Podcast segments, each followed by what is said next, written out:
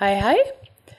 You're listening to a new episode of the Balcony podcast.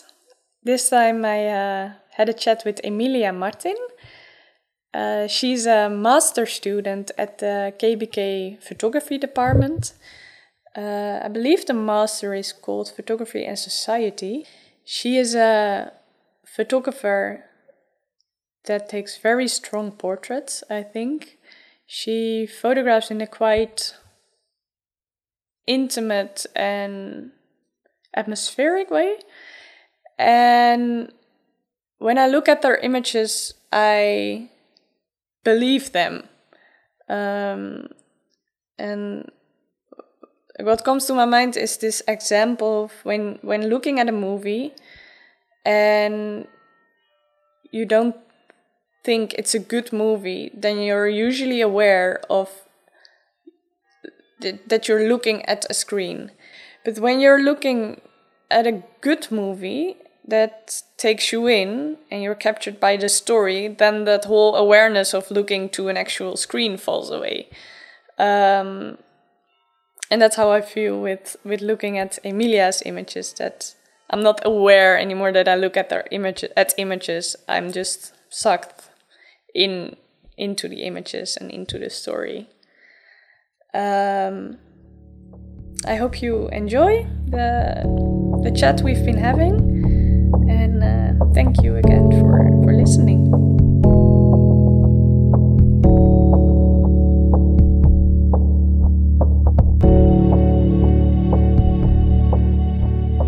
I think I'm quite curious. I'm a very curious person, and I would have this, I would notice things, but very often they run away from me later. Like, you're having this bottle of Mary here, and I used to be obsessed with them. Holy Mary. Yeah, very often they come from obsessions. Like, I would have this, my, like, tiny obsessions, and I either forget about them or then, like, I start getting really deep in them, and th- that's how they start. But it, of course, depends. And what kind of obsessions? I was, I was. It makes me think, because I'm recently obsessed with this taxidermy thing. so I'm what go- is that? Taxidermy. So I'm going to this. So okay. So the idea was, like, I was doing this project about the night, and light, it started from light pollution and it went to the night. But anyway, at some point I was like, I really want to photograph an owl.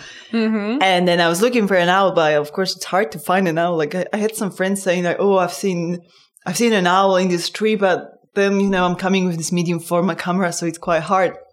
And then I found an owl farm, but I think because of COVID restrictions, they couldn't have me.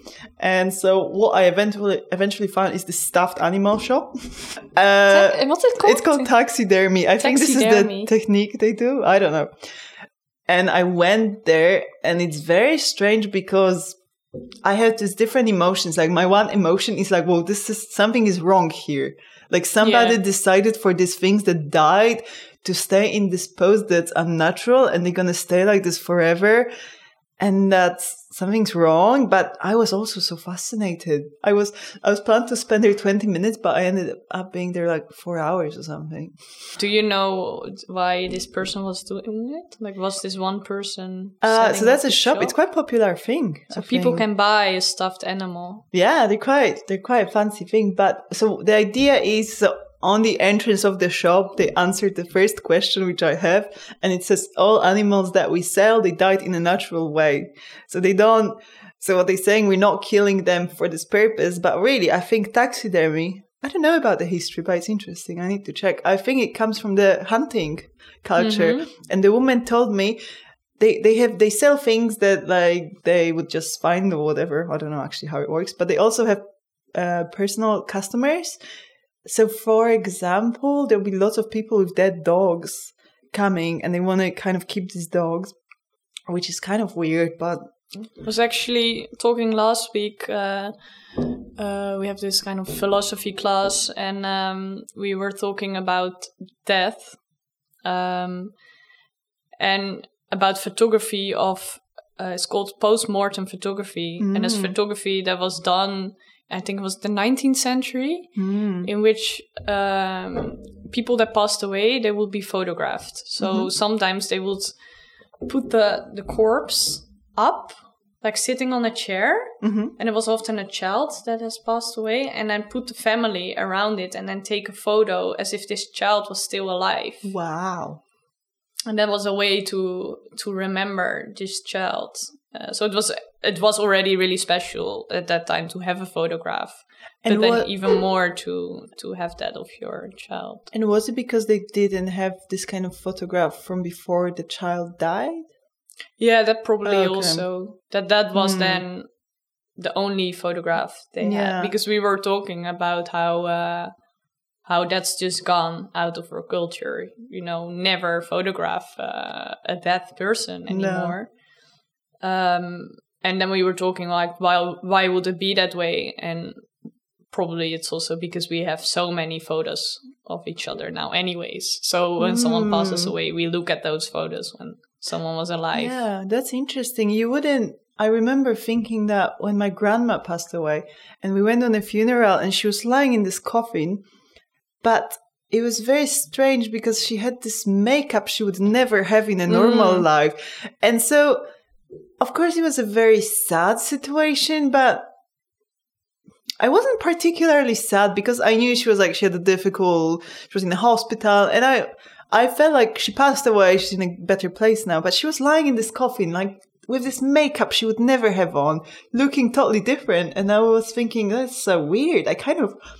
kind of want to photograph this, mm. not to memorize her, but this moment is so weird. It would never happen in a natural war. But then, I don't know. I don't think I would ever take a camera and photo mm. and do it. I would never, because there's something that feels so disrespectful about that, strangely. And why would it be disrespectful? I don't know. Yeah. It's weird. I don't know. Like, maybe because of this person, they have no... no say, you know, like kind of like photographing a sleeping friend, but that already feels a bit better than too like, sneaky. You mean, yeah, kind of like this. There's no control for mm-hmm. the other. Mm-hmm. Yeah, I see. I think it's very much also depends on what you then in the end do with the yeah. photographs, and yeah, also the way I think we are used to looking at a dead person or not. Like we are not. not comfortable with doing that anyways, mm. right? So if we're not looking to that in general in our lives, then we also don't really enjoy looking at photographs of it. Because I think a lot with photography, what mm. appeals to us is what we naturally kind of want to see. But then you Did would you... never stab human, interestingly, right? You, you you would mean? Never do taxidermy with a person. You would never take your grandma and stuff it so that it, she sits on your sofa forever. Yeah. So it yeah, just yeah. feels very wrong. Yeah. Hmm. I actually did it. I did take a photo of my grandmother when she... Yeah, not, not stuff her. Wow. She's in the other room here. Oh, brilliant.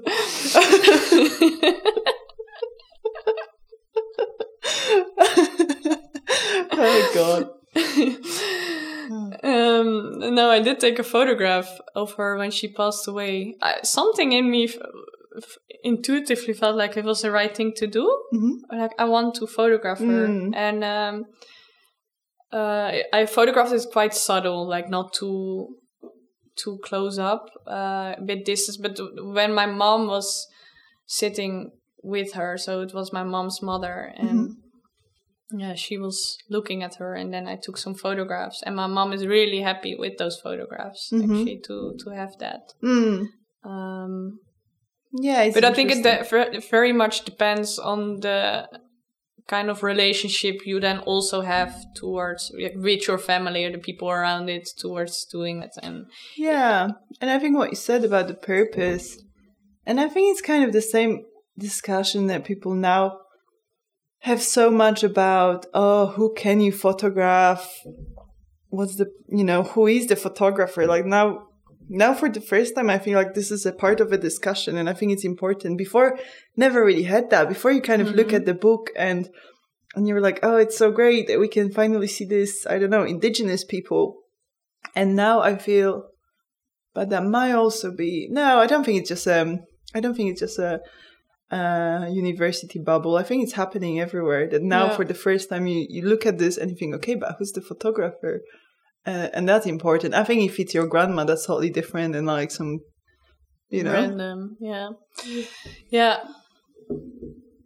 Yeah, I think that's that's true. And I feel at the same time, I, I do think it's really good that those, those uh, to be aware of when are you kind of entering some community or some person's life mm. in which you're not a part of. And to photograph them, to be aware and sensitive about your role. Mm-hmm. Um, but at the same time, I do think you can be very much an outsider and still photograph in a respectful way. Yeah, it's a very hard discussion because I think before it was kind of, nobody thought about that. So it was, it was all about access. If you have access, you're good. But now I think it's more about, and I think it's interestingly turning the other way around. Like now we're getting in this mode of like, so who can photograph what? Mm-hmm. Because then really you would get, end up with a conclusion that you really can just photograph yourself. Because yeah. yeah. like, okay, who am I to photograph? I don't know, like um, homosexual community, or who am I to photograph indigenous community? And these are fair points, but then, you know. There's always a border then. How far do you always... take this conversation? And I had yeah. this conversation with my friend uh, last week. Uh, she's a photographer in Poland, and she was saying, so, Emmy, I don't know anymore what is what is okay to photograph and what is not. And I don't know. I don't have a solution, but I think it's an important, I think it's important to keep it in a form of a question that you, you ask what is okay, and then... you focus on your position rather than thinking, oh, I'm this neutral photographer. Yeah. And I don't think there's one answer to it. Because do you ever feel that y- you are limited in what you can photograph, or do you feel like you would mm-hmm. like to enter somewhere and then feel there's a boundary? Um, I don't know if I'm limited. I'm much more mindful now when I photograph people, but I have always been. I think I, there has... always been something, I don't know, I've always been attracted to this more kind of intimate aspects of human life. I I never wanted to just photograph people passing on the street. Mm-hmm. I was more interested in, like, who are you? Like, really, well, I don't know, how do you lie in your bed? Or, but I think it comes from this desire to connect to people. It's, it's not like... um I don't know. You have a very beautiful bird sitting on the roof and looking at us. It's a very fancy bird. A real bird or a stuffed yeah, one? Yeah, a real one. It's very fancy. It's beautiful. yeah. Oh, yeah. yeah, it's like really looking at it's us. Pretty tropical bird. Very much. Oh, there's actually a woman living downstairs. She has a lot of caged birds. Wow. Because I, I was sitting here, window open, sun was shining, and hearing so many birds. Wow. And I was like, oh, you know, spring is coming. And then I figured out just your neighbor. That she just has a lot of caged birds in her home. Oh, my God. Yeah, so maybe this is one that escaped. Oh, maybe. Yeah, but coming back to this, I remember once I was I was taking photographs of my of my friends, and they were so open about, they were, it was really to the point, they were lying in bed, and I said, listen, this is this looks so... I just have this image in my head. Could I take a photograph? And they were like, of course, do it. And then I was there, and this one uh, one friend asked, like, do you want me to keep a T-shirt on or not? And to me, I don't know. I felt like I was the one. I was like, yeah, yeah, keep it on, keep it on. I felt like I was the one protecting them from mm, from something that this image could do. I don't even know what I'm trying to say. But I think it's interesting that having this camera, there is some feeling of, you have this feeling that you're creating something that will kind of last. And it was always a bit weird. I'm always a bit really curious. And also I feel there's, there's, I have this need, like this protective things towards others. Mm-hmm. I don't well, know. Well, you do so have I a responsibility have... also. Yeah, yeah, yeah. So I think it's always this struggle what I find with when photographing someone. Like, there is some kind of responsibility towards this person. You mm. need to listen to this person's mm-hmm. needs and boundaries and mm-hmm. what does this person want mm-hmm. to show. But at the same time, you're the director and you're the person taking the photograph, deciding on the photograph, and mm. need to take a lead in this in order for this other person to follow. It's interesting. It's a weird power dynamics. And but I think it's now, at least, we're having these discussions and we're aware of this power dynamics. But I felt like even when I was many years ago and wasn't really, you know, having this kind of discussions, but I still felt it. So with these friends, I remember I felt there's that they're kind of very accepting and very giving and very generous. And I was also, it was like a very nice situation, but I always, yeah, I felt this responsibility. And now I think having these conversations, it's more, at least we don't have this kind of scenario where we believe our photographer is this fly on the wall. Mm-hmm. And we don't use this. I remember I've read this, like in the past, you would look at some photographs and they'd be like, oh, he's like, it's so amazing. He's like this fly on the wall. But yeah, why pretend this, right? Like, we're humans and these are a very collaborative thing when you photograph somebody. Yeah. But yeah, I think I had a bit of a crisis, especially after coming here and thinking a lot and lot about all that. Then you come to a conclusion that really you should not photograph people. And I think I had this conclusion, but at the same time, I really loved this. And But why? Where does this conclusion come from? Um, yeah, because of this power dynamics, you always mm. kind of, the person with a camera always has a bit more power, I think. But then, mm. no, I, yeah, I think it's super individual. I just think it's important to have this conversation, but I'm still photographing people. So. No. Yeah, I think it's also what, what do you see the power, or like how do you mm-hmm. label the power? Is it bad to have mm-hmm. a, a different power position? Like, in a way, this podcast recording is also differently in power, because I'm the one editing, mm-hmm. I'm the one deciding then on some kind of story. I can check with it, but in a way I mm-hmm. have a different power in this conversation than you do. At the same time, you are the person was doing a master. I'm the second year bachelor student. There's also a different power in there. So there, there's power differences always around us. They are yes. constantly there mm. to to make ourselves. I, it's good to be aware of it, but to mm-hmm. always make ourselves smaller as a way to make up for this power position is also, I don't think, the way to go, because yeah, what yeah, you said, then you, you, cannot... you can't run away from it. It's this yeah. is not a way. I think I think this is an initial thing of a person who starts thinking about this thing. I think yeah, so I think it's quite natural. You start thinking about these things, and you get so overwhelmed that you think like, oh shit, I just need to. I want to be this better person. I want to escape all that. But this is not a solution, because, like you said, just making yourself smaller does not. You're still part of this. You're yeah. just, you know, maybe taking a smaller part, or maybe. Uh, yeah, there's no such thing. Yeah, and I totally agree. Anything you ever do, like, there's power all around us. But I think what you said is important, just being aware of that and having this conversation and managing it well, rather than kind of pretending that, oh no, there's like, we're all equal. Like, this is very ideal situation. But yeah, we're not. I, we're not. Yeah. And that's... Yeah. Hmm. So, yeah. I think it might be more equal to admit that we are constantly in everything unequal. Mm-hmm. Yeah, and it's constantly changing. And then, yeah, I, it's an interesting exercise to do, even like paying attention to it. But of course, you can't always do that. And yeah, no, I don't believe that you can be like a neutral person. Yeah. Uh, I think in the past, when I was younger and more, more naive, I thought that I can be this neutral person. But now I see that this is not possible. Like, all the time, there's some... And the fact that you're more passive, then it doesn't make you more neutral. You're still mm-hmm. somehow influencing the dynamics in the room.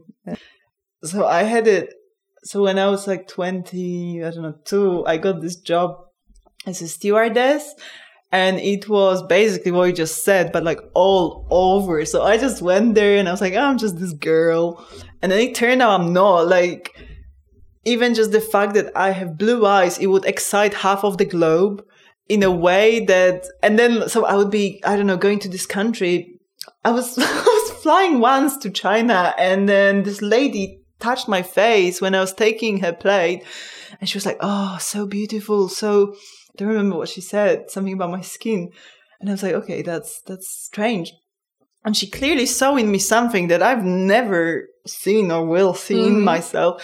And then I would fly in the other direction. And then I would um, be telling this man on the flight to England to put his belt on. And, he, and once I remember this guy said, oh, a Pole telling me to put my belt on. And then suddenly I was this, you know. Uh, so, yeah, so it's kind of what we talked about earlier about this power structure, that you never just one thing. Like, yeah. So I, I could be like a million different things, and it's exhausting, actually. Yeah. It's very educative. Like, uh, I learned so much, but it's quite tiring to kind of like telling people, hey, I'm not just, I'm not just this. Yeah. Yeah. But, yeah. How do you think that has influenced uh, photography?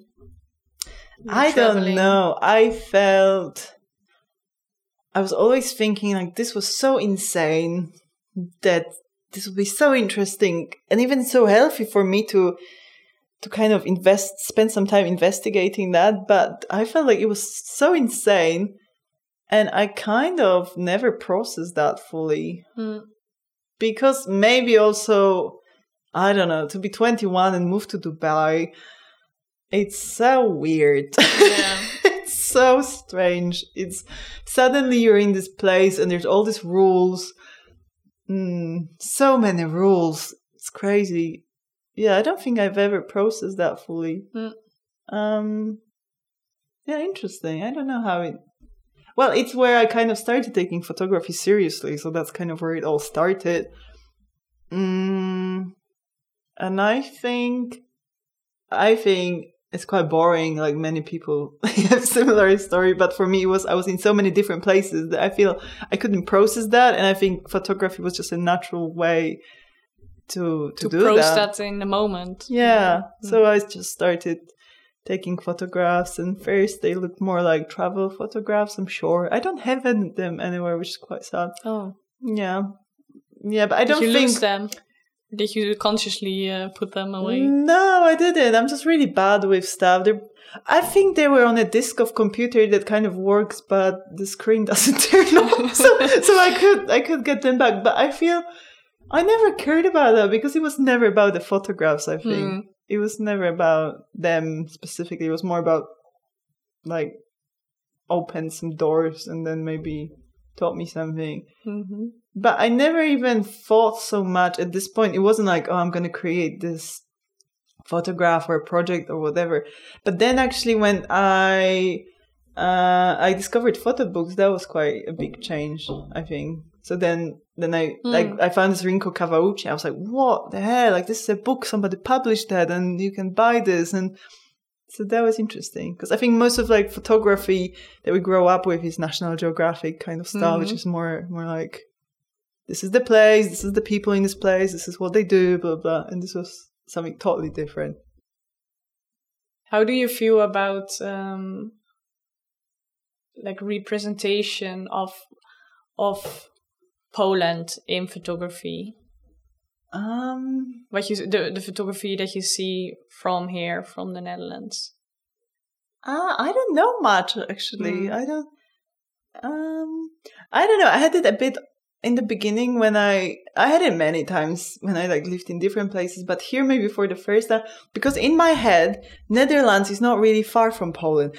Maybe also because, uh, like normally you would fly somewhere, but because I moved here during Corona and also because I needed to carry quite a lot of stuff, I, I drove here and it's an eleven hour drive and it's a, a long drive, but I don't know, when you drive, it's kind of, It's kind of boring and the landscape passes and it doesn't change dramatically. It's not like suddenly you don't see palms or anything like that.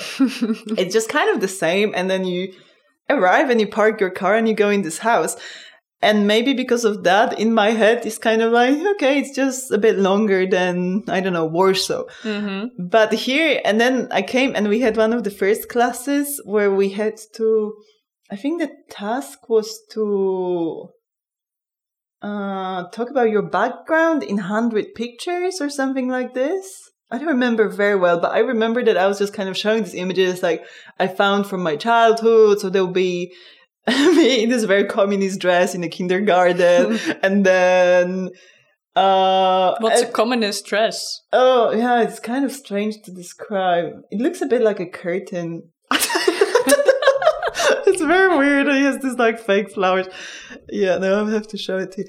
And there... Mm, and I was showing this thing and I was like, yeah, so this is the thing I could see from my bathroom from the house where I was growing up. And it's basically this radio tower. And that's where the Second World War started. And I was like kind of clicking.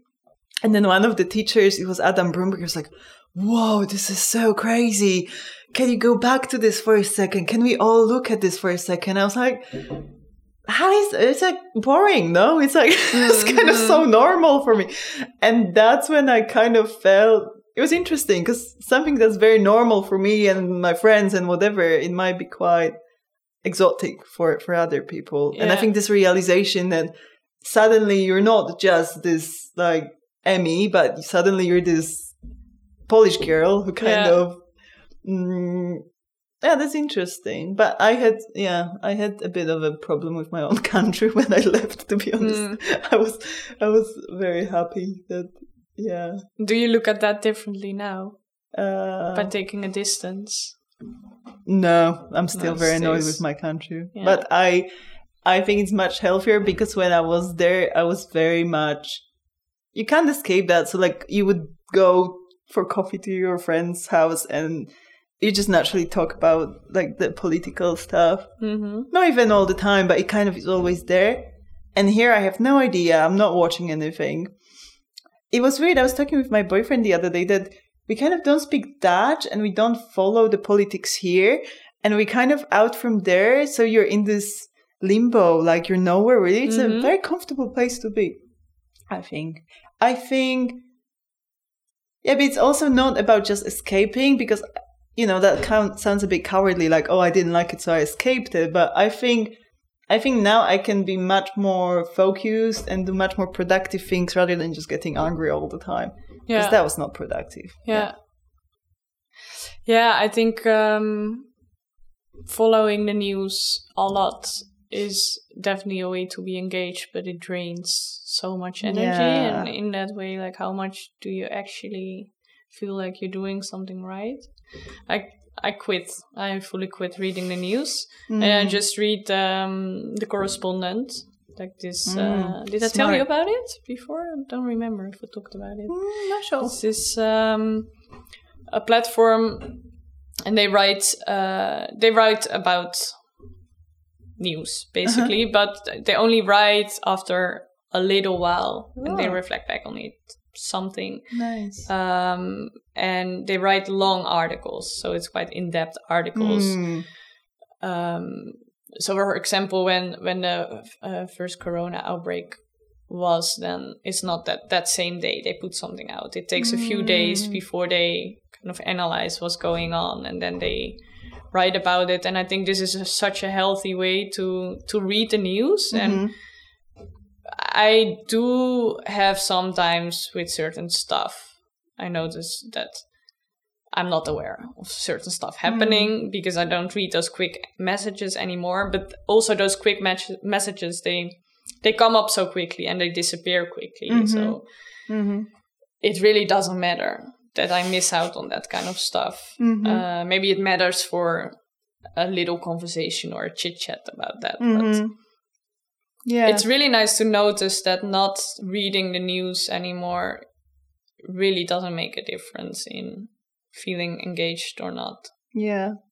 Yeah, as somebody in my class said recently, he read that somewhere, that now we live in this low context reality. And before it was uh, less news and more context. And now it's more news and less context. Mm. So, like, in the past, you would, you know, you would be, like, your neighbor, some guy that you know from, like, the city, wherever, had some accident or whatever, and it's kind of, like, a big news.